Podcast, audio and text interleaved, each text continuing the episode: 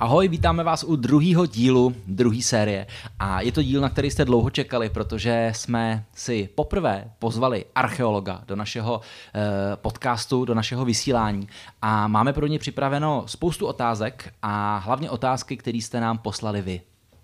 Takže já bych nastínil, že jako první host k nám přišel David Daněček, který vlastně pracuje v Středočeském muzeu v Rostokách Prahy a taky asi, jestli jsem správně pochopil, má nějaký částečný úvazek i v archeologickém ústavu Akademie věd. Takže eh, my se ho na začátku zeptáme na vlastně jeho náplň práce, na jeho úkoly, které plní v těch institucích. Asi primárně v tom eh, muzeu v Rostokách, takže asi nám pověz něco o tom, jak tam vlastně funguješ, co máš na starosti a eh, co všechno děláš. Dobře, tak já vás zdravím a zdravím hlavně posluchače, který, který si tenhle ten díl pustí a jsou zvědaví na to, jak se archeolog vlastně tváří na, na, na hledání s detektorama kovů, odevzdávání nálezů, jejich dokumentaci, co všechno se může a co už se nemůže. Takže eh, vy jste říkali správně, že dělám v muzeu v Rostokách u Prahy, tam dělám už nějaký 14. 15. rok, nejsem úplně jako nováček a začátečník. Eh, ta moje práce eh, je vlastně běžná práce muzejního archeologa, pokud ta jeho instituce má i licenci na provádění terénních výzkumů, což nemá každá instituce. Tam se musí splňovat nějaký, nějaký podmínky, musíte mít prostě depozitáře, musíte mít nějakou laboratoř, kde jsou schopní kolegové eh, ošetřit ty nálezy, umít očíslovat, přesáčkovat. Musíte mít prostě za sebou nějaký zázemí. Takže Středočeské muzeum v Rostokách u Prahy má tu licenci, takže část té mojí práce je v terénu. Jsou to takzvané záchranné archeologické výzkumy. Záchranné jsou proto, že když někde probíhá nějaká stavba, tak eh, by už podle zákona památkového a stavebního tam měla být proběhnout kontrola Eh, nějakou tou oprávněnou organizací archeologickou, která posoudí, jestli prostě v tom místě se nenacházejí archeologické památky a pokud tam jsou, tak vlastně archeolog, jeho hlavní primární funkce je, aby ten zanikající pramen v terénu, který zničí prostě ty lžíce eh, bagru, eh, aby ho nějakým způsobem nahradil. To znamená, že ty situace archeologické je potřeba proskoumat, vyndat z nich samozřejmě ty nálezy, když to řeknu takhle jako laicky, a ty nálezové situace zdokumentovat fotograficky, zdokumentovat krezebně v nějakém měřítku a vlastně nahradit ten zanikající pramen dalším jiným pramenem, který samozřejmě nemá takovou úžasnou stoprocentní kvalitu, jako když by ta lokalita zůstala zachována prostě pro nějaké budoucí výzkumy, až zase pokročí ty metody, že jo, všechno se vyvíjí, archeologie prostě dneska není vědou sama o sobě, ale spolupracuje s dalšíma vědama, s botanikama, s geografama, eh, s archeometalurgama, a, a podobně. Takže čím víc vlastně metod archeologie k sobě přidruží a použije, tím je kompletnější jakoby to nahrazení toho pramene v terénu. Jo? Dokážeme prostě dnes zjistit věci, které jsme třeba ještě před 20 ani před 10 lety ještě zjistit neuměli. Běžně se provádějí třeba osteologické rozbory, to znamená archeozoologické rozbory těch zvířecích kostí, které se najdou v těch situacích a ty nám zase rekonstruují eh, ten tehdejší život, jaká zvířata chovaly, zda je chovali na vlnu, na maso, na mléko a podobně. To samé umíme s pilama, to samé umíme s lidskými pozůstatky dnes dokážeme rozlišit prostě eh, DNA sekvence pravěké, můžeme zjistit, k jakému typu populace ta daná osoba třeba patřila, eh, jestli dva hroby vedle sebe nalezený jedinci byli příbuzní, nebyli příbuzní, v jakém stupni příbuzenství a podobně. Ale to už je asi příliš detailní tato informace. Takže ta část jedna té mojí práce je zachraňovat to v terénu na těch stavbách. Ta druhá je jakoby ta sbírková, sbírkotvorná činnost, co muzea u nás mají. A to znamená, že my jako paměťová instituce uchováváme nějaké památky na člověka a, a jeho okolí, eh, na ten jeho tehdejší život. A to znamená, že my ty nálezy musíme mít nějakým způsobem přesně prostě seřazené v nějakých úložných boxech, krabicích v tom depozitáři.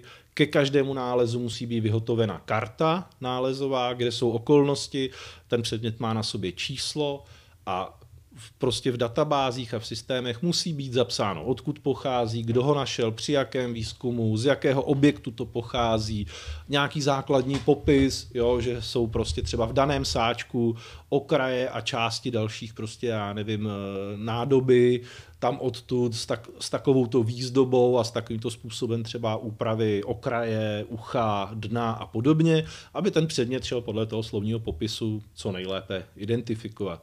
A pokud děláte v nějakém takovém muzeu, tak záleží na tom, jak velké ty sbírky máte a běží vám nějaké časové lhuty, do kdy musíte ten materiál furt znovu dokola kontrolovat.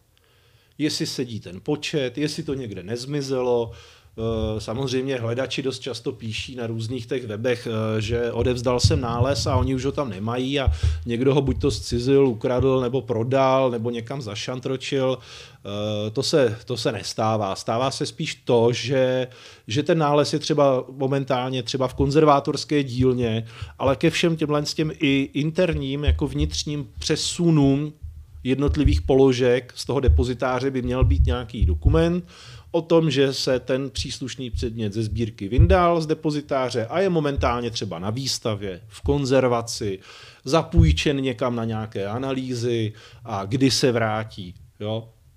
Eh, tohle je eh, vlastně super téma, eh, na který si narazil. My se tomuhle budeme podrobně věnovat právě v tom dalším díle, bude to čtvrtý díl té druhé série. A děkujeme ti moc za to, že jsi představil svoji práci. A druhá otázka, kterou na tebe máme, je taková víc osobní. A chceme se zeptat, co tě k archeologii vedlo? Proč jsi ji začal studovat a proč tě ta archeologie pořád drží? Tak, začal jsem ji studovat, je to trošku osobní, mě k tomu přivedl můj vlastní otec a možná to posluchačům bude blízké, protože můj otec eh, je vlastně tím amatérským archeologem v tom dobrém slova smyslu, kdy amatérem nemyslíme někoho, kdo je nevzdělaný, kdo je hlupák, ale myslíme tím člověka, který ne, nemá profesionální vzdělání, dejme tomu univerzitní, na, na, na daný obor, ale věnuje se mu s takovou jako vervou a erudicí prostě, že se let kdy vyrovná i, i skutečným odborníkům nebo těm studovaným.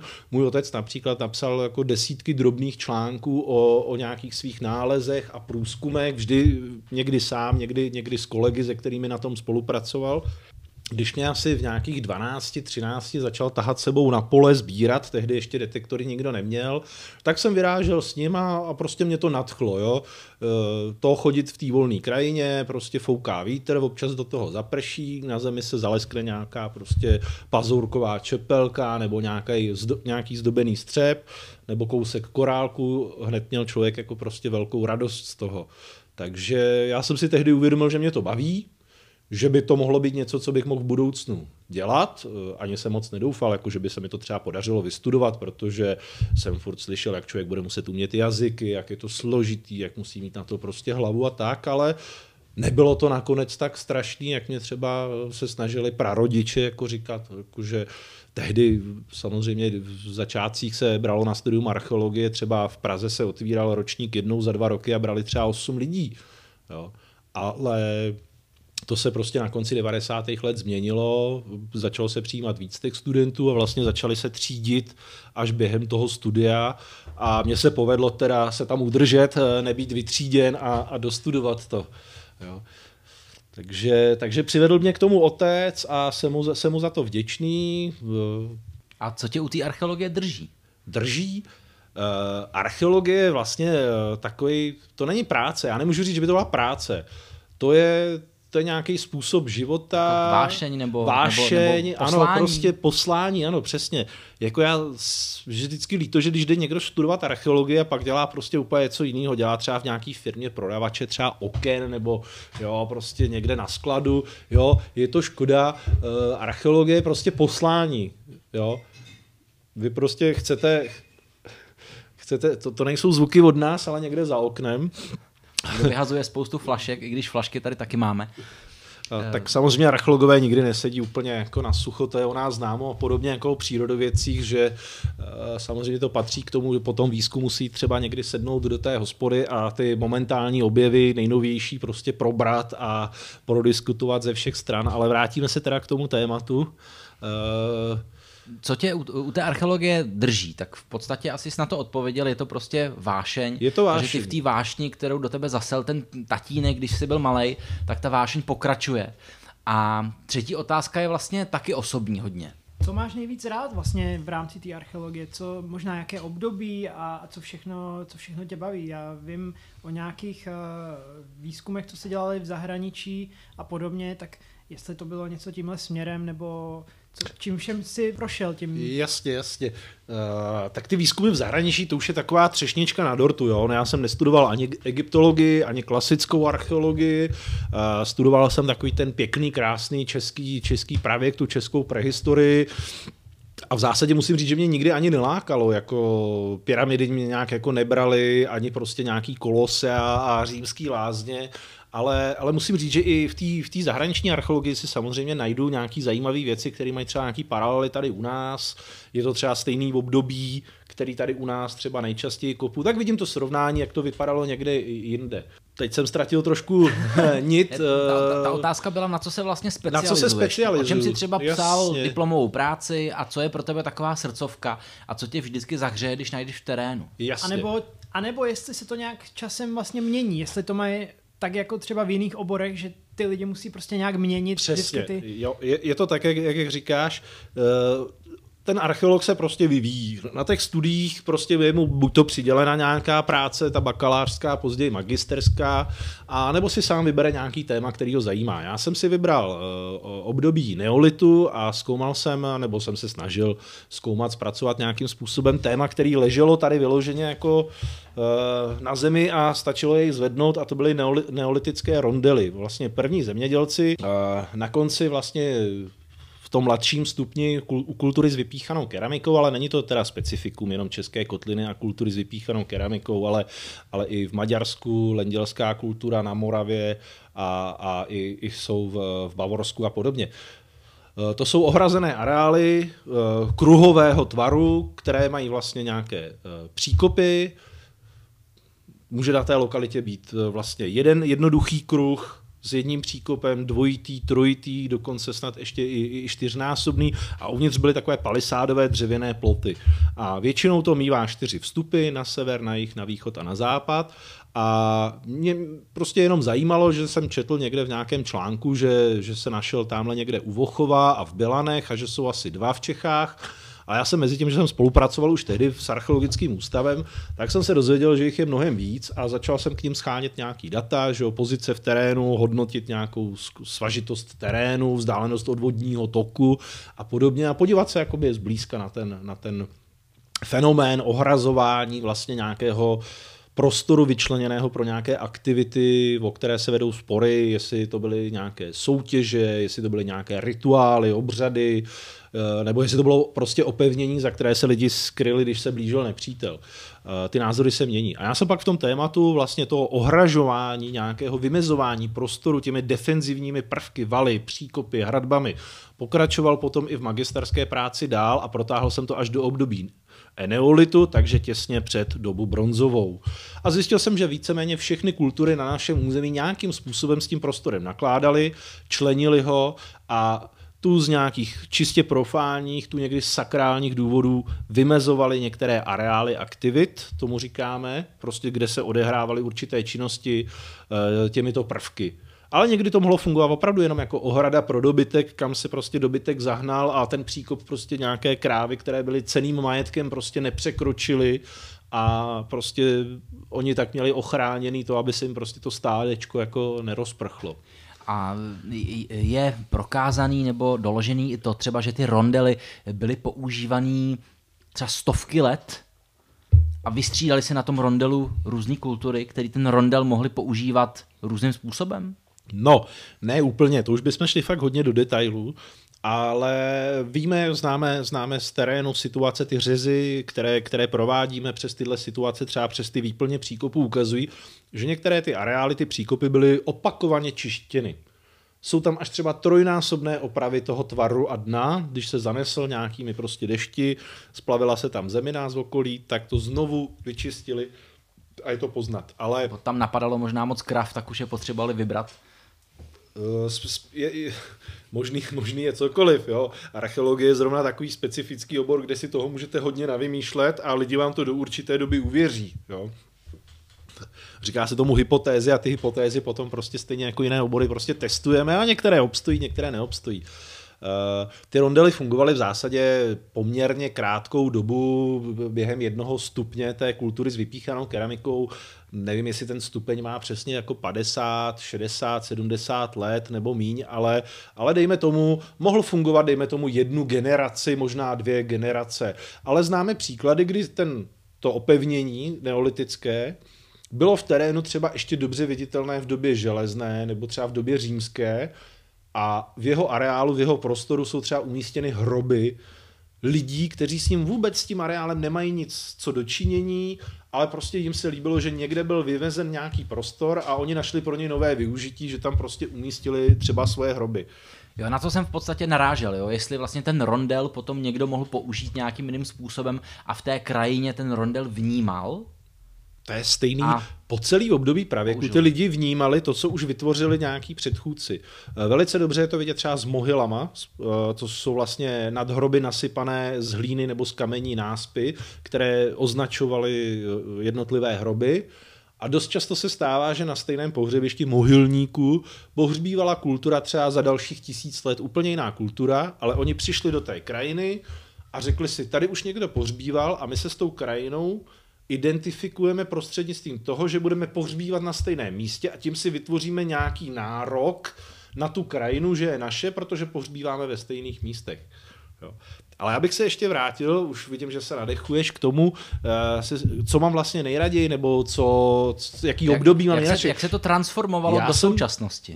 Uh, od té doby uh, vlastně těch prvních zemědělců, toho neolitu a později toho eneolitu, což třeba v, v jinde v Evropě ve Středomoří už je doba měděná, už se začíná používat měď, ale u nás té mědi ne, nebylo za stolik. Uh, Eh, takže u nás tomu říkáme e-neolit. A tak jsem pokročil k tomu, co jsem začal najednou pak, když jsem nastoupil do muzea dělat. To znamená, kopal jsem lokalitu, zkoumal a najednou se tam objevilo třeba pohřebiště z nějakého období, třeba ze starší doby bronzové.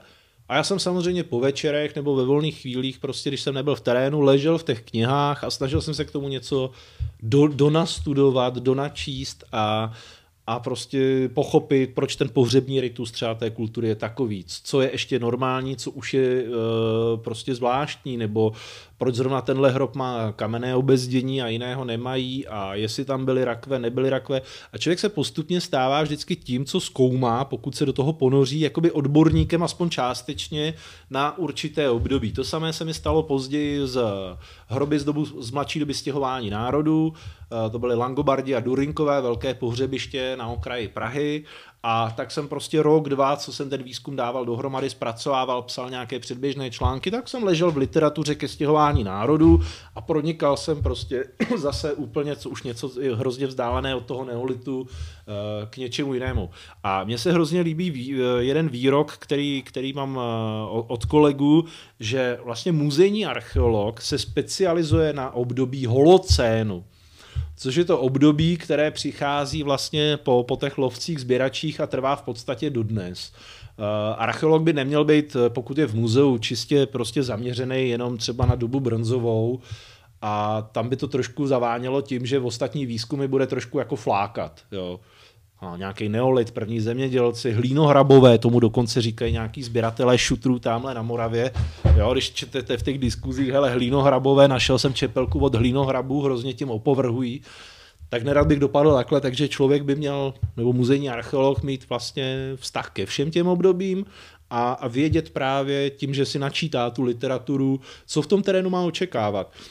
Dejme tomu, když budete kopat pohřebiště z doby stěhování národu, tak je dobrý, když se ten archeolog přečte v tu dobu, kdy probíhá ten výzkum, něco o tom, jak ty hroby mají vypadat, co se v nich může nalézat a kde.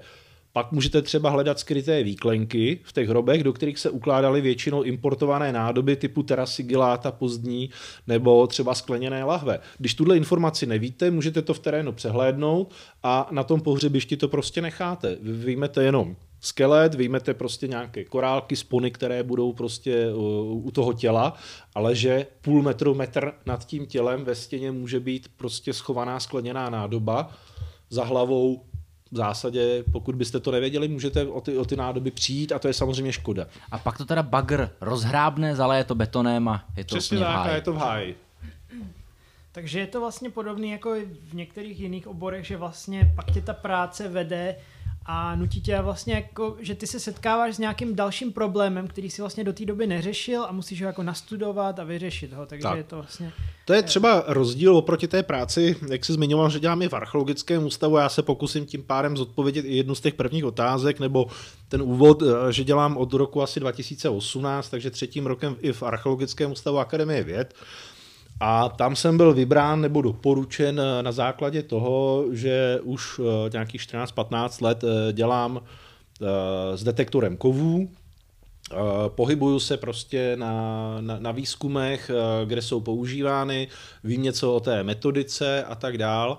Uh, takže archeologický ústav vyloženě vznikla poptávka, že chtěli člověka, který by pro ně organizoval, zajišťoval průzkumy těch velkých lokalit, které, které se třeba staví nové dálnice, nové obchvaty, uh, poměrně velké, velké stavby v délce prostě krajinou několika kilometrů, kdy je potřeba tu krajinu, eh, třeba předtím, než tam najedou ty bagry a začnou skrývat ornici a, a nastoupí prostě klasicky uh, ta metoda štětečků a krumpáčů, rýčů, lopat a škrabek, tak projít pro právě třeba těmi detektory kovů a už v předstihu odhalit, že tam jsou v té trase přítomny archeologické lokality.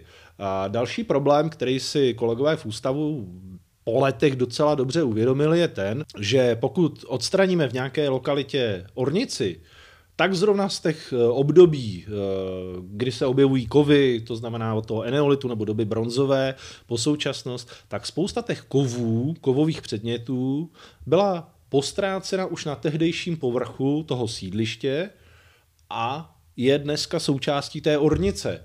Eh, zažil jsem několikrát v, v historii prostě těch výzkumů případ, kdy ornice byla pozitivní na archeologické kovové nálezy a, a keramiku a když se pak udělala skrývka a zkoumaly se ty jednotlivé archeologické situace, tak v nich třeba už žádné kovy v těch jamách, v těch obydlích a v těch zásobních jamách a výrobních objektech, tak tam žádné kovy nebyly. Protože když vám spadne něco v chatě, v chalupě, že jo, e, prostě na zem, no tak to vidíte, zvednete. Ale zatímco, když vám to spadne tehdy na, na tom sídlišti prostě někde do trávy, ať už je to mince, jehlice, spona, tak se kolikrát už jako špatně jako hledá. Tehdy ty lidi ty detektory neměli, takže se běžně stávalo, že prostě už, už, už tu věc nenašli a, a zůstala tam ležet prostě tisíce let, než, ne, než se jí podařilo vyzvednout třeba právě povrchovým sběrem nebo detektorem kovů. To je strašně zajímavá informace pro nás, pro nás prohledače, protože... Jejda, se, teď jsem vám něco prozradil. I, i, i, i jsem třeba občas viděl názory, i jsem si to tak představoval, že potřebuji detektor, který vidí pořádně do hloubky, abych viděl ten půl metr pod tu ornici, protože tam budou ty nejstarší věci. No, tak není tomu tak. Opravdu byl jsem, kopal jsem i třeba germánský sídliště a, a keltský late, z doby latenské. A zatímco prostě předtím, eh, když jsme tam chodili, tak jsme měli kovové nálezy, tak třeba v těch pěti, šesti, deseti jamách, který tam z toho období byly, potom třeba na té stavbě, tak prostě byl třeba kousek železního kroužku. Oni samozřejmě ty místa, ve kterých žili, nebo ty objekty, které používali, tak je čistili.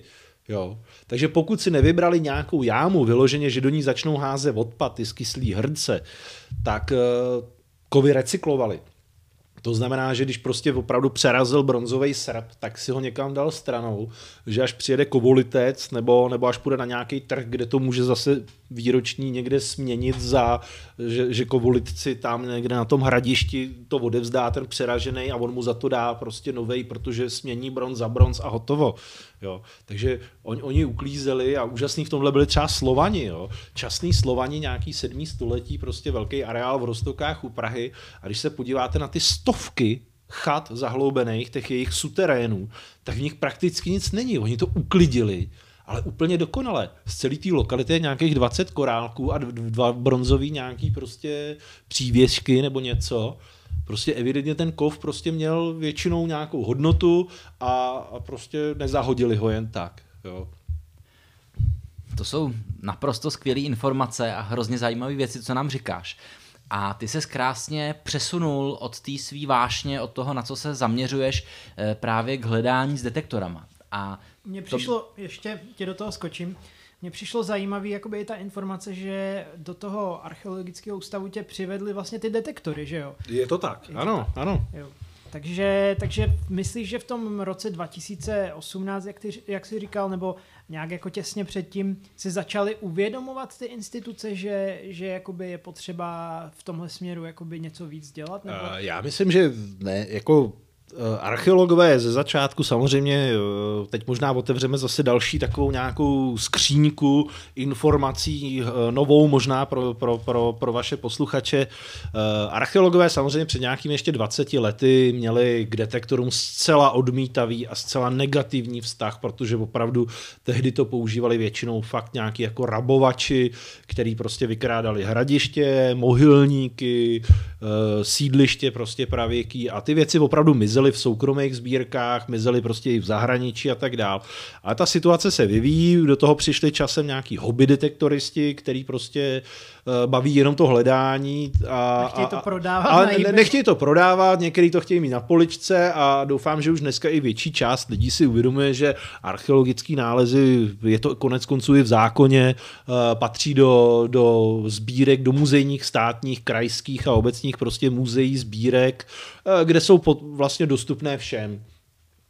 Málo kdo z hledačů třeba ví, že existuje něco jako prostě soukromý badatel, jako by takový institut a můžou do jakéhokoliv muzea poslat žádost, že si chtějí prohlídnout takový a takový nálezy a to muzeum, když má čas a, a prostě jde to, tak by jim prostě mělo víc stříc a normálně by jim mělo ukázat i věci, které běžně nejsou třeba v expozici, někomu se líbí, já nevím, přeženu to pěstní klíny, má tu možnost napsat třeba do Moravského zemského muzea, nebo prostě do muzea Antropos, že chce vidět a držet v ruce originál pěstního klínu a normálně jim napsat a o, o, oni by mu ho prostě měli zpřístupnit ten nález, protože uh, platíte si to konec konců, platíme si to všichni z našich daní, protože muzejní instituce jsou samozřejmě instituce zřizované buď to obcemi, nebo, nebo kraji, nebo státem přímo, třeba Národní muzeum je pod, podléhá ministerstvu kultury, takže jsou tady různé zdroje financování, ale jsou to vlastně veřejné peníze, takže vy si to platíte, vy tu možnost prostě máte.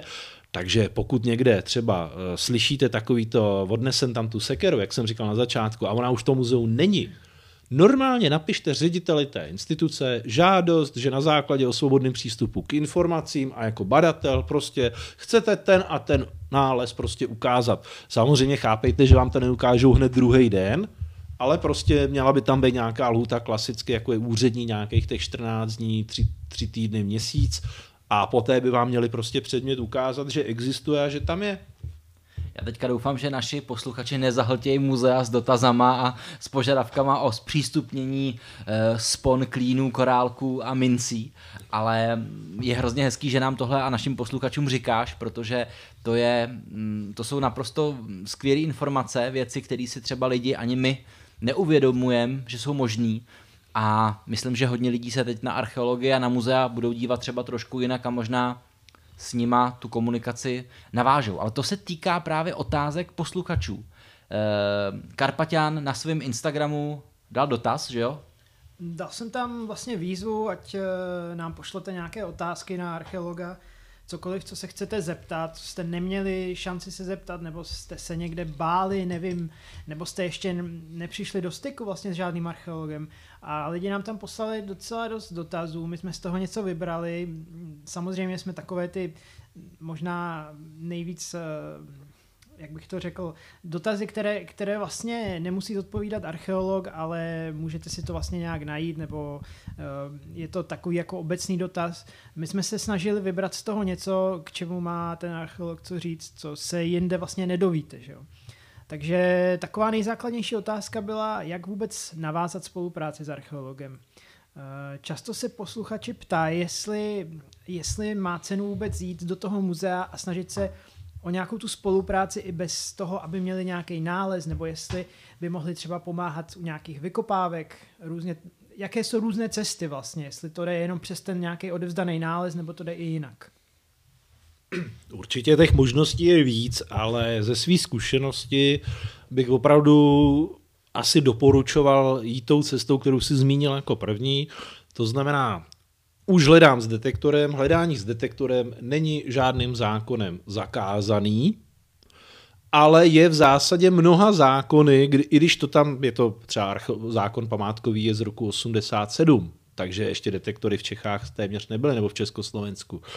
Ale dá se na to vztáhnout eh, platné zákony a normy z různých, z různých jakoby odvětví, ať už občanský zákonník, takže byste, dejme tomu, neměli bez svolení majitele pozemku někde mu chodit po poli nebo po lese, aniž by o vás věděl a tak dále. A v té archeologii je to tak, že když už teda s tím detektorem chodíte, protože vám to nikdo nezakázal. Máte třeba dohodnutý to políčko eh, s majitelem pozemku, nebo ještě líp s hospodářem. Nemusí to být vždycky majitel pozemku, podle mě ještě o něco důležitější uh, hospodář, který na tom poli hospodaří, protože on vám řekne, ne, už tam nechoďte, já tam zase to, já proti vám nic nemám, vypadáte jako slušný člověk, uh, jestli si tady chcete sbírat nějaký knoflíky a, a prostě socialistický koruny, mě to nevadí, ale prostě nechoďte mi do zasetýho a tak dál, že jo, to vši, všichni snad vědí už dneska, že, že prostě jsou věci, které se nedělají do zeleného a podobně se nechodí. Když už náhodou při takovémhle hledání najdete archeologický nález, tak v tu chvíli pro vás platí oznamovací povinnost náhodného archeologického nálezu. Někdo by samozřejmě mohl říct, není to úplně náhodný nález, protože byl nalezen detektorem kovů, ale pokud je to opravdu nález mimo profláklou lokality, mimo hradiště, u kterého cedule jak hrom, že se jedná o archeologickou památku a podobně, prostě na archeologický nálezy můžete prakticky prostě na ty doklady činnosti člověka narazit prostě na celém území prostě republiky. To je takové to, jak eh, někdy říkají archeologové, že vlastně celá Česká republika je archeolokalita. Ono v zásadě kromě vytěžených nějakých pískoven, cihelen a hnědouhelných dolů to tak skutečně je. Takže uh, ty lidi chodili, totiž nemáme tady jenom sídliště a pohřebiště, ale my máme tady prostě ty pravěké osady, ale i středověké nebo prostě historick, z historických období. Ty osady se stejně jako dneska uh, skládali z nějakých, měli nějaký sady, měli nějaký pastviny, měli nějaký prostě místa, kam se normálně chodilo, nějaký lomy, Eh, kde se těžil písek na ty stavby, kámen na ty stavby, lesy, ze kterých se bralo dřevo prostě stavební a tak dál. A ve všech těch místech ten člověk tehdejší, a jedno jestli to bylo před 200 nebo před dvěma tisíci lety, prostě mohl ztratit tu nějakou sponu, tu nějakou minci, tu zapomenout nějakou sekeru, jo, nebo cokoliv. Jo, takže v zásadě je pravda, že archeologické nálezy se vyskytují na celém území, jak ku podivu vyskytují se i třeba ve vyšších polohách, jako prostě v Krkonoších, na Šumavě a tak dál, kde sice panuje nehostinné prostředí, ale určitě třeba v, v letních obdobích byly ty, ty polohy využívány pro pastvu. A samozřejmě ty stáda musel někdo prostě hlídat. Jo. Takže na archeologické nálezy můžeme narazit kdekoliv. Ale jsou samozřejmě v oblasti, kde to je nabité. Já samozřejmě nebudu prozrazovat, které to jsou. Uh, už by to byl nějaký návod a archeolog by neměl jakoby posílat eh, hledače na konkrétní lokality, Spíš by to opravdu mělo fungovat tak, že když už teda někdo hledá detektorem, tak by o tom svém nálezu měl vyrozumět toho územně příslušného archeologa, většinou v nejbližším muzeu, ale samozřejmě pokud nejbližší muzeum bude tortury nebo čokolády a podobně, tak tam asi archeologa nenajdete, takže by to samozřejmě mělo být nějaké regionální muzeum eh, nebo krajské muzeum nebo městské muzeum a to by mělo ten nález eh, přijmout do svých sbírek, eh, pokud to není nic proti ničemu.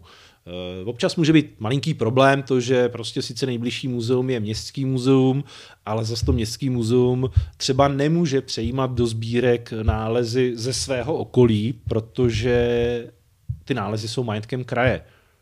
A v zásadě by to mohlo být bráno tak, jako že to město bere kraji majetek. Jo. Ale v zásadě to jsou detaily, které nemusí řešit ten hledač. Ty už by měl vyřešit ten pracovník v tom muzeu, ať už je to archeolog nebo ve spoustě muzeí není archeolog, a jsou to poměrně velká muzea, Kladno a podobně, kde je ale kurátor, správce archeologické sbírky, který ten nález by od vás měl převzít, může vám dát nějaký předávací protokol, na to se určitě taky hodně předpokládám, eh, posluchači ptají. Eh, není to nutnost, eh, pro toho archeologa je to zátěž, protože musí sepsat nějaký lejstro, naformulovat ho, dát ho na sekretariát, nechat to schválit třeba svého vedoucího, eh, nechat podepsat ředitelem nebo ředitelkou prostě té instituce, nějakým statutárním orgánem, a pak se vám to ještě posílá poštou a tak dále, takže jsou i nějaké náklady. No, v zásadě eh, ten, vždycky by to mělo být založený na té důvěře. Já si myslím, že, že prostě ve chvíli, kdy ten hledač něco najde a přijde do toho muzea, seznámí se s místním archeologem, nebo ještě lépe archeoložkou, že jo, eh, tak prostě si nějakým způsobem popovídají, popovídají si o tom nálezu, Eh, proč tam ten člověk s tím detektorem chodil, ten archeolog mu zase řekne třeba, jestli je to už známá lokalita, neznámá lokalita, jestli je pro něj ta informace nová, jestli ten předmět je nějakým způsobem třeba unikátní, zvláštní, eh, netypický třeba pro dané místo. Eh, takže samozřejmě ten osobní kontakt je podle mě úplně to nejlepší. Nemá cenu, abyste přišli, koupili jste si detektor do muzea a řekli, mám ho dva měsíce, v zásadě s ním ještě ani hledat neumím, ale chtěl bych s váma spolupracovat. Eh, je to spíš tak, že každé, region, každé muzeum, které má tu licenci na provádění archeologických výzkumů, takových hledačů už má několik, některé desítky, některé třeba jenom dva, ale to je jedno. A tě, těm bude spíš jakoby dávat nějakou, nějakou odbornou činnost a práci. Eh, takže zbytečně budete toho archeologa asi zdržovat tím, eh, už jsem to zažil, že prostě přijdete, eh, chcete ukázat ten svůj zájem, ale já vám stejně nemůžu říct lokalitu, běž na tuhle lokalitu a tam hledej. Já prostě takhle to nefunguje. Lepší je ten systém, vy chodíte, vy najdete, a pokud jste slušný hledáč nebo hledačka, tak prostě přijdete do muzea, řeknete, našel jsem tohle na rovinu, nebudete si vymýšlet, kde jste to našel, jestli s detektorem, bez detektoru, prostě řeknete, našel jsem to tady. Ideální, samozřejmě, vůbec byste se neměli pohybovat v terénu bez nějakého zařízení, který dokáže změřit polohu toho nálezu. Dneska to umí každý mobil. A i kdyby to prostě mělo odchylku 5-8 metrů, tak je to jedno.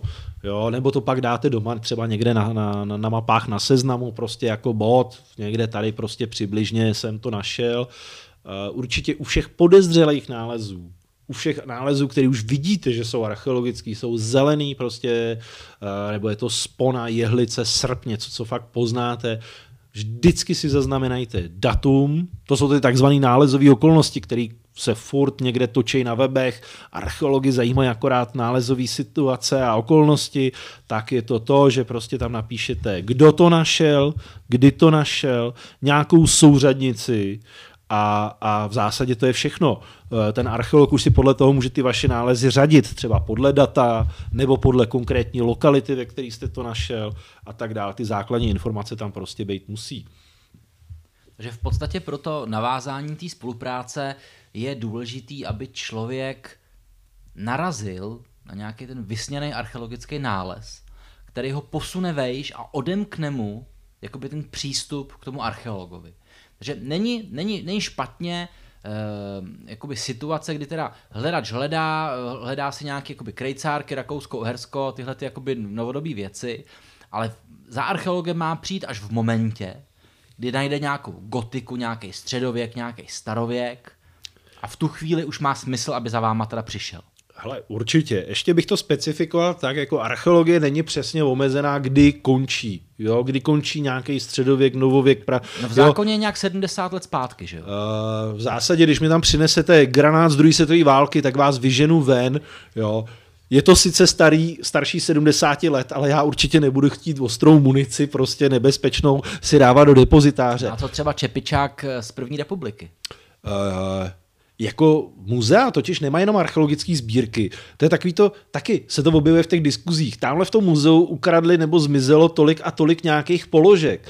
Ty lidi ani nevědí, že muzea, nebo většina hledačů podle mě v těch diskuzích ani neví, že muzea nemají jenom archeologické sbírky. Vemte si, my máme ve Středočeském muzeu v Rostokách botanickou sbírku, historickou sbírku, nějaký lidový nábytek, jo. Máme tam toho opravdu etnologickou etno, sbírku, etnografickou jo. a tak dál. Jo. To jsou ale tisíce a sta tisíce jako položek. Jo. Takže pokud někde nějaký novin, seriózní novinový plátek prostě napíše, že z nějakého muzea zmizelo 300, 300 eh, věcí, předmětů, tak z toho nejde hned dedukovat, že někdo kradl v archeologické sbírce. Jo. To prostě to je jenom tak na okraj. Že, že došlo k přesunu teda do jiné sbírky. Hele, dějou se různé věci. Jako samozřejmě nelze někdy vyloučit prostě ten lidský faktor, že se tam před x lety náhodně uh, mohl brigádník, student, uh, nechci nikoho osočovat, jo, ale uh, ty sbírky neležejí zamčený úplně jako v trezoru. Jo. Samozřejmě ty nejcennější věci ano. Ale některé věci jsou prostě v různých depozitářích, policích a podobně. Může se stát, že někdo třeba zapomněl ty předměty odepsat, že je vyřadil, ale z nějakého důvodu v systému ještě pořád jsou. Jo. Nechci zabíhat do detailů. Určitě pro mě je lepší, když ještě, ještě bych se vrátil k tomu, jak jsi říkal, prostě nějaký krejcárky, dvouhelery. Eh, to záleží na tom archeologovi, se kterým spolupracujete, nebo spolupracuješ. Jestli se rozhodne, že ten dvouheler do sbírky chce, a nebo nechce. On totiž dvouheler z nějakého místa může mít nějakou výpovědní hodnotu. Je, dejme tomu, někde v lese zaniklý nějaký stavení, a ten dvouheler je pro tebe důkaz, nebo krejcar Františka Josefa je pro tebe důkaz, že to stavení ještě třeba v roce 1800, 1858 prostě stálo. Nějaká rasovna, myslím. Ale samozřejmě, když mi z germánský lokality nebo z hradiště z doby bronzový prostě přineseš dvouheler, tak, tak nejspíš řeknu, že děkuju, ale že třeba v historické sbírce nebo numismatické sbírce muzea máme v mnohem lepších stavech krásný dvouhelery, který můžeme případně vystavit a že tenhle nechci. Takže je to vlastně, hodně to záleží od kontextu a ten člověk by se měl vzdělávat v tom vlastně, co to znamená, vlastně ten, že ten nález našel tam, kde ho našel a že někde ten nález může znamenat i něco zajímavější než jinde. Takže jakoby to jsem vlastně chtěli doporučit tím uh, v té otázce, nebo tak jako, aby jsme se dostali k tomu, že to vzdělání, samozdělání je strašně důležitý i pro ty hledače, nejenom jako... Prostě... Určitě, pokud tomu někdo propadne jako prostě koníčku, tak by měl jít za těma informacemi, tak jako já jsem tenkrát po té vysoké škole, když jsem přišel do muzea, vždycky šel za tím konkrétním obdobím, který jsem zrovna zkoumal nebo měl na výzkumu, Uh, tak úplně stejně ten hledač si myslím, že když najde první pražský groš, tak by si měl, uh, fakt hledá třeba dva měsíce, tak by si měl nastudovat, kdy byly pražský groše používaný, od kterého roku do kterého roku jaký panovníci razili, v jakých mincovnách, jaký jsou varianty, protože podle mě to hledání by nemělo být eh, jenom o tom, že, že prostě zapnu detektor, kopu jámy a, a naházím si to do, do, do nějakého vaku, tlumoku a doma to umeju a hodím do šuplíku. V tu chvíli si myslím, že to ten hledač jako by asi ani neměl dělat, protože akorát prostě odkovuje krajinu bez nějakého výsledku. Dobře, možná z toho udělá farmářovi biopole, jo, protože tam nebude jediný olovo a, a, jiný prostě toxický kovy a, a, a tak, ale uh, samozřejmě přeháním nebo zveličuju, ale prostě ten hledač pokud ho to opravdu baví, tak prostě, uh, já nevím, vy to snad zná, uh, znáte to, ne? Že prostě něco najdete poprvé a snažíte se o tom dozvědět něco víc. A to je na tom to, to prostě, co vás ještě jednou nakopne, nejenom ten nález na tom poli, hurá, našel jsem pražský groš, ale večer, když si přečtu, jaký pražský groš, a že to byl třeba panovník, který vládl třeba jenom 8 let nebo 4 roky a že jsou docela vzácný, tak to samozřejmě člověk je rád, že takový jako pěkný kousek zachránil a, a prostě místní muzeum, prostě pokud je to opravdu exkluzivní kousek, tak ho prostě třeba i zařadí do té expozice. Uh, nevím, jestli tam na něco takového máte, máte třeba dotaz, ale často se stává, že v těch fórech někdo někomu píše, prosím tě, neodevzdávej jim to do muzea, tam už toho mají hrozně moc. Už jsme si vysvětlili, že to tam nikdo neukradne. A teďka se bavíme o tom, proč by si jim to měl odevzdávat, oni to stejnak nevystavějí. Tak vemte si, prosím vás, tu situaci, že máte muzeum, kde máte několik set tisíc sbírkových předmětů. Něco máte ve stálé expozici, samozřejmě ty krásné celý dochované věci. E, nevím, jestli by vás lidi bavilo přijít do muzea a vidět třeba půlky srpů a půlky seker, jo? E, a půlky korálků a půlky, nevím, jehlic. E, těžko si pak představíte, jak ten předmět vypadal celý, když nejste odborník. Samozřejmě odborník zajásá i nad nějakým zlomkem, protože v něm pozná to, co tam poznat chce, nebo má být. Nebo i pozná nějaký data navíc, například proč to bylo zlomený, proč to bylo skroucený, ohnutý a tak Přesně dále. tak.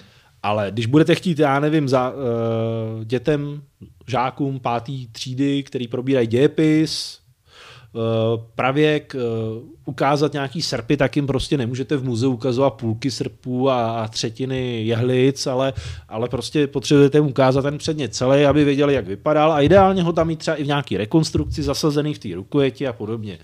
Jo. Takže to, že prostě do muzea odnesete 20.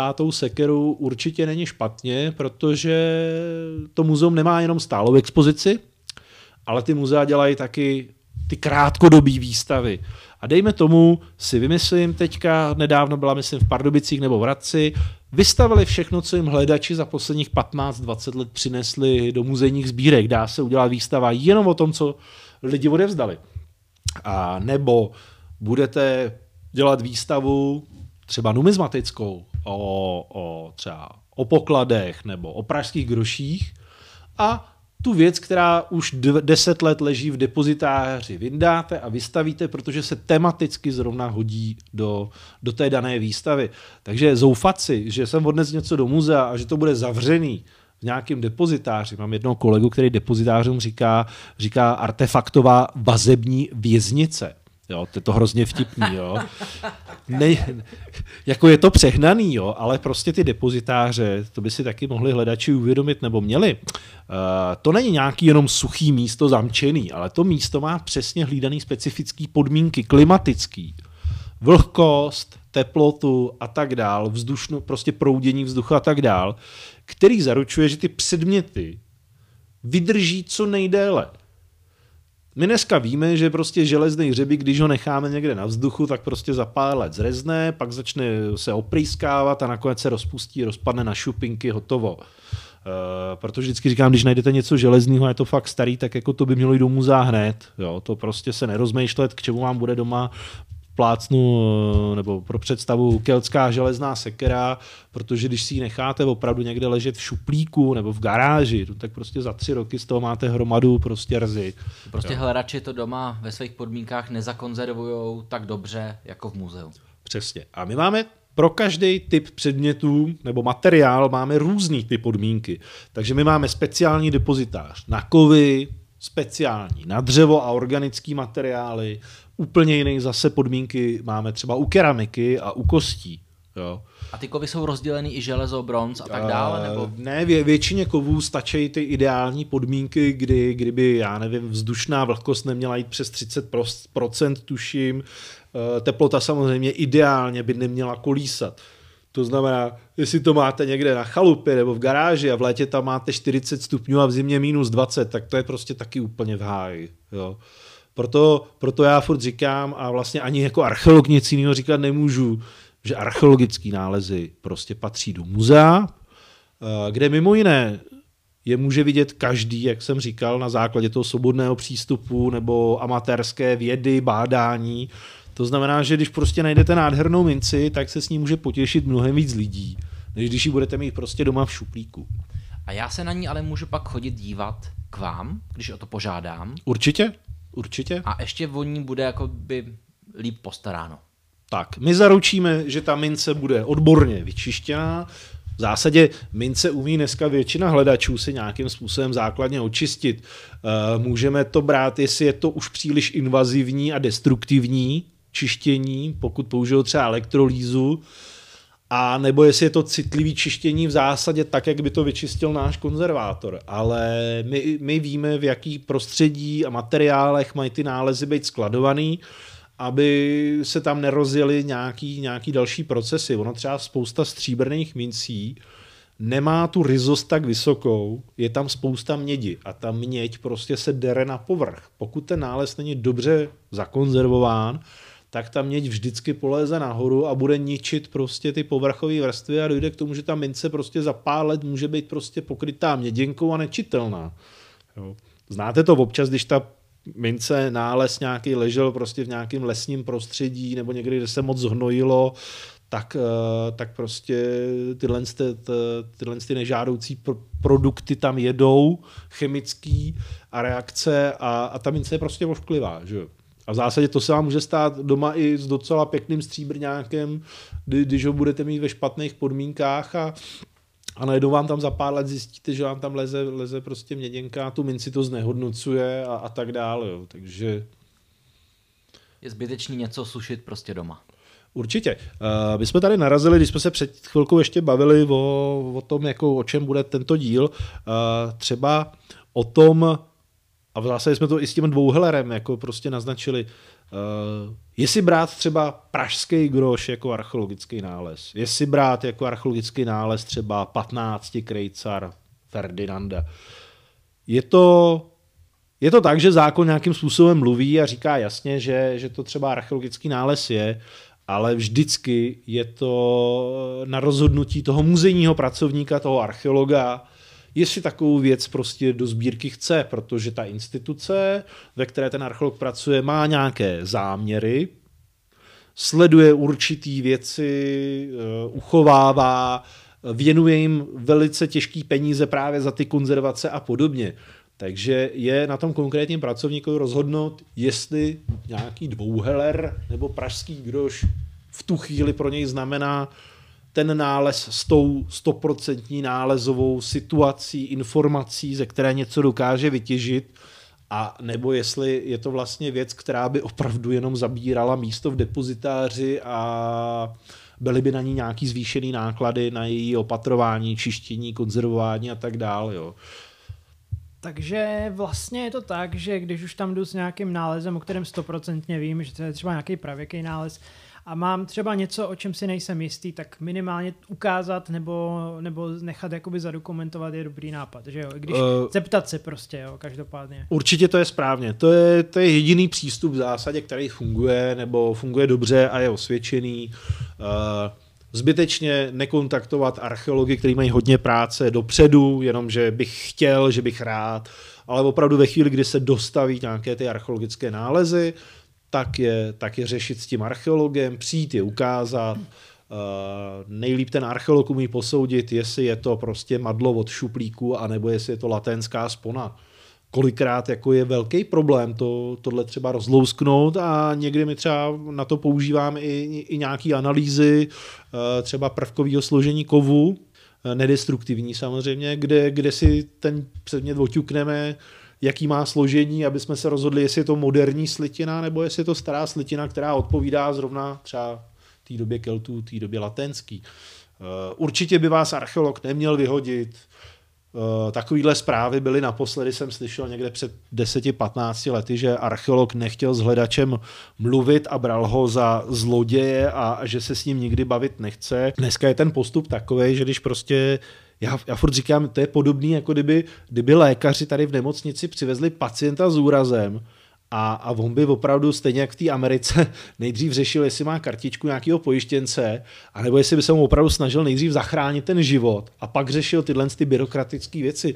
Takže já jako archeolog, který má zachraňovat archeologické památky, tak já samozřejmě nemůžu vyhazovat z muzea člověka e, nálezce s archeologickými nálezama a říkat mu, já to od vás nechci. Jo když vím, že zákon jasně říká, že archeologické nálezy patří do muzea, tak já na druhou stranu nemůžu toho člověka vyhodit.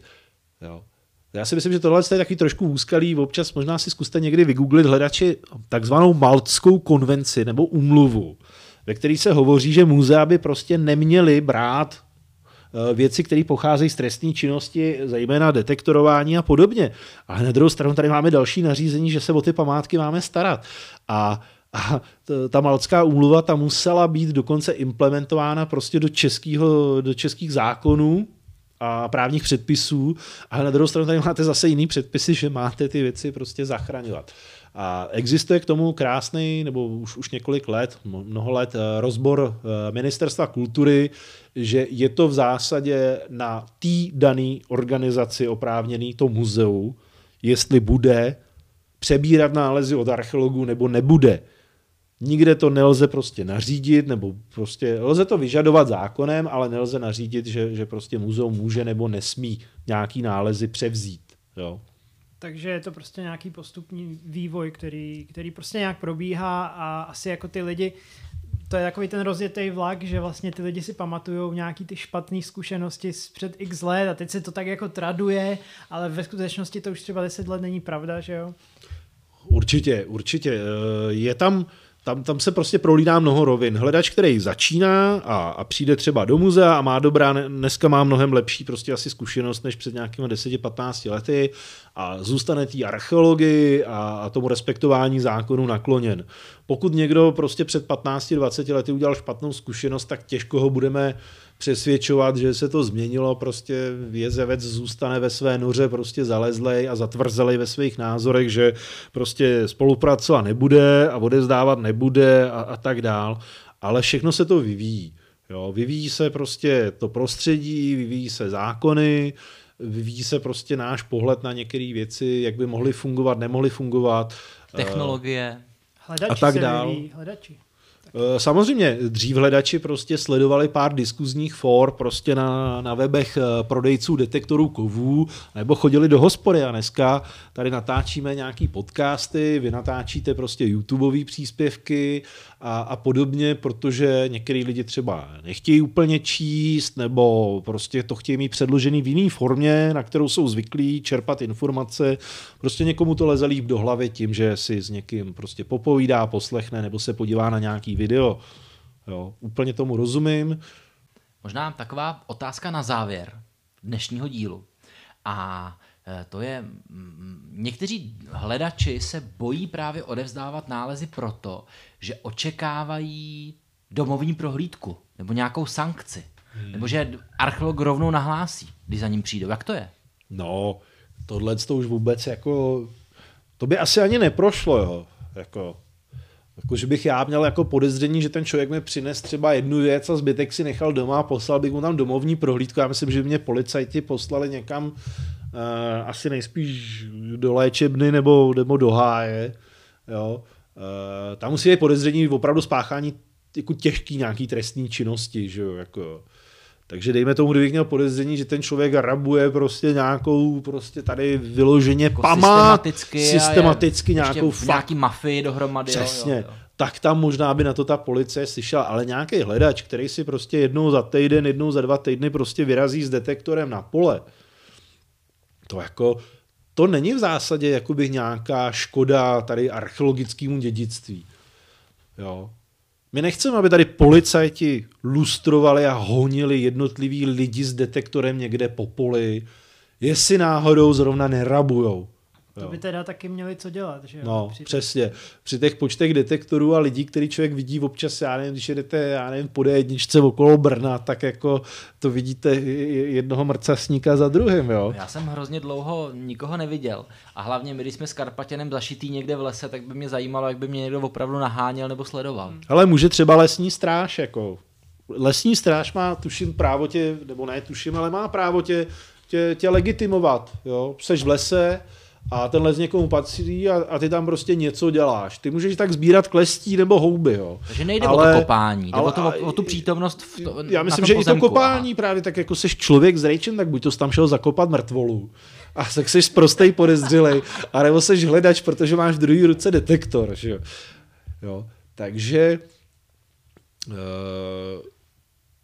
samozřejmě tady by se mělo nedít to, že prostě když chodí někde jeden, dva lidi po poli, tak z toho budeme dělat halo, ale samozřejmě pokud uh, někdo vidí, že eh, o víkendu chodí prostě nějaký, nebo v noci nějaký individuum prostě s detektorem opravdu na hradišti, kde se ví, že je hradiště, že jsou tam valy a tak dál, tak samozřejmě to už je špatně. Tam už samozřejmě je na místě prostě volat, volat policii, protože ten člověk prostě provádí něco, co by neměl. Tam bych ještě skočili do toho, že vlastně ten člověk by si sám měl uvědomit, že tam jsou, jak si říkal, nějaké valy, nějaké třeba situace, nějaké objekty, které on by mohl poškodit, že jsou třeba odkryté nějak erozí a vlastně kopat v tom je asi totální blbost, že jo, vlastně jako nejde tam ani o ty nálezy kovové, ale i o to, že on může poškodit to samotnou strukturu toho a to je úplně jako... No on ničí, ničí tímhle s tím úplně všechno, že jo.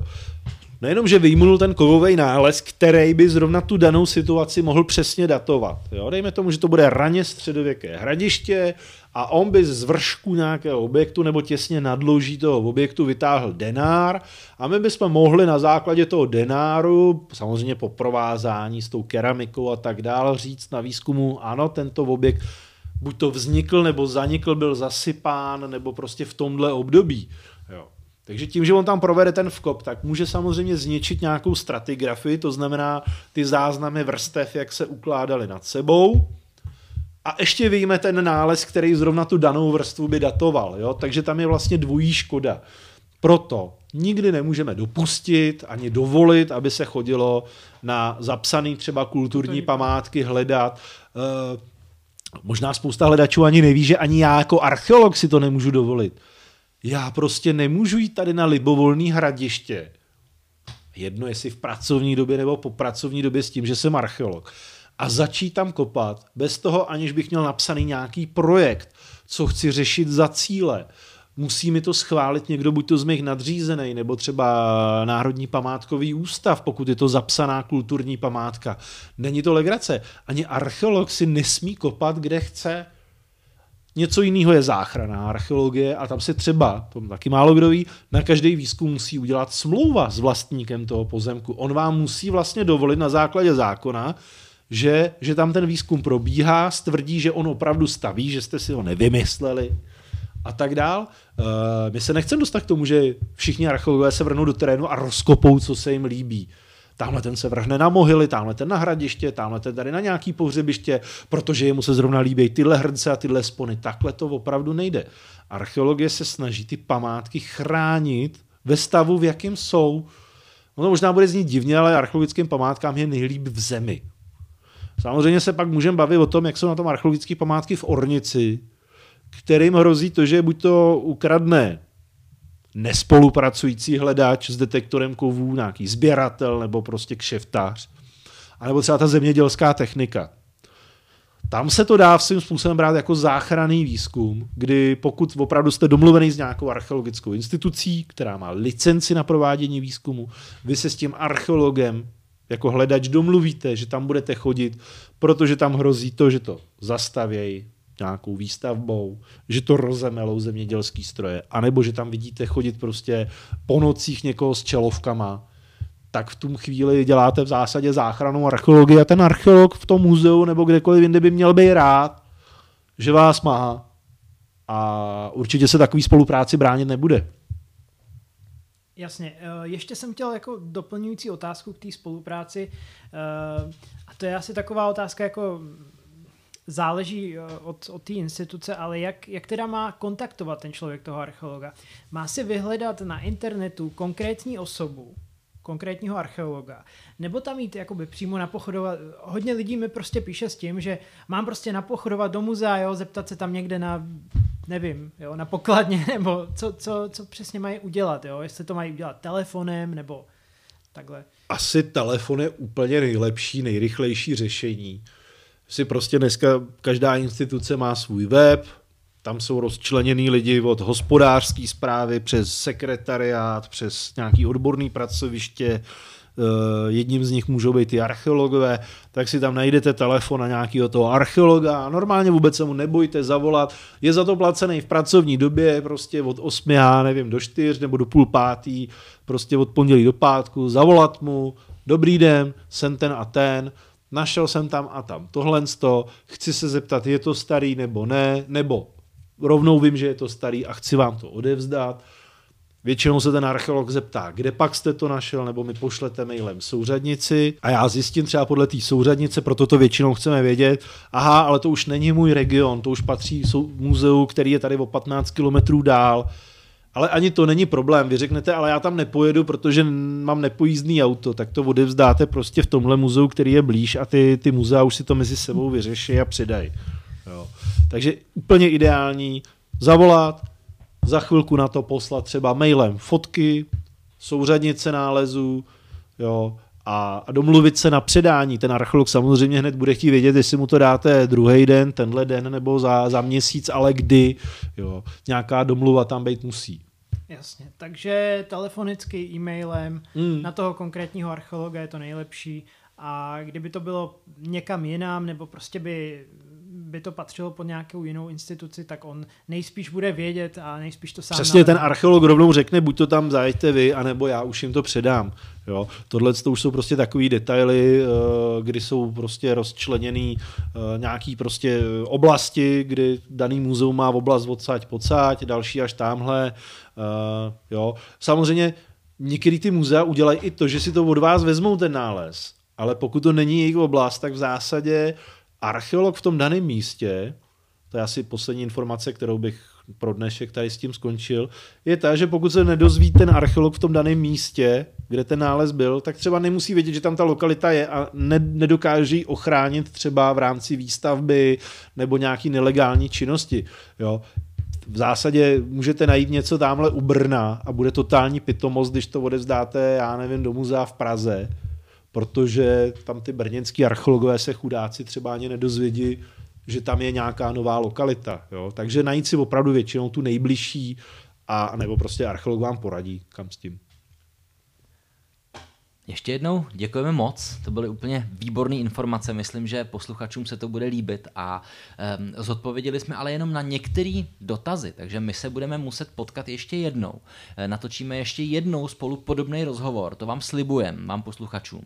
Napište nám když tak do um, zpráv na Instagramu, na Facebooku, na YouTube, případně tady v Anchoru můžete nahrát i vzkaz přímo mm, slovní nebo dotaz slovní a e, já se asi rozloučím. Taky se loučím s váma, děkuji za poslech, děkujeme uh, archeologovi, že si s náma přišel popovídat, že zodpověděl ty vaše otázky, že úplně vyčerpávající odpovědi dal na všechno možný. A tímto se asi loučíme.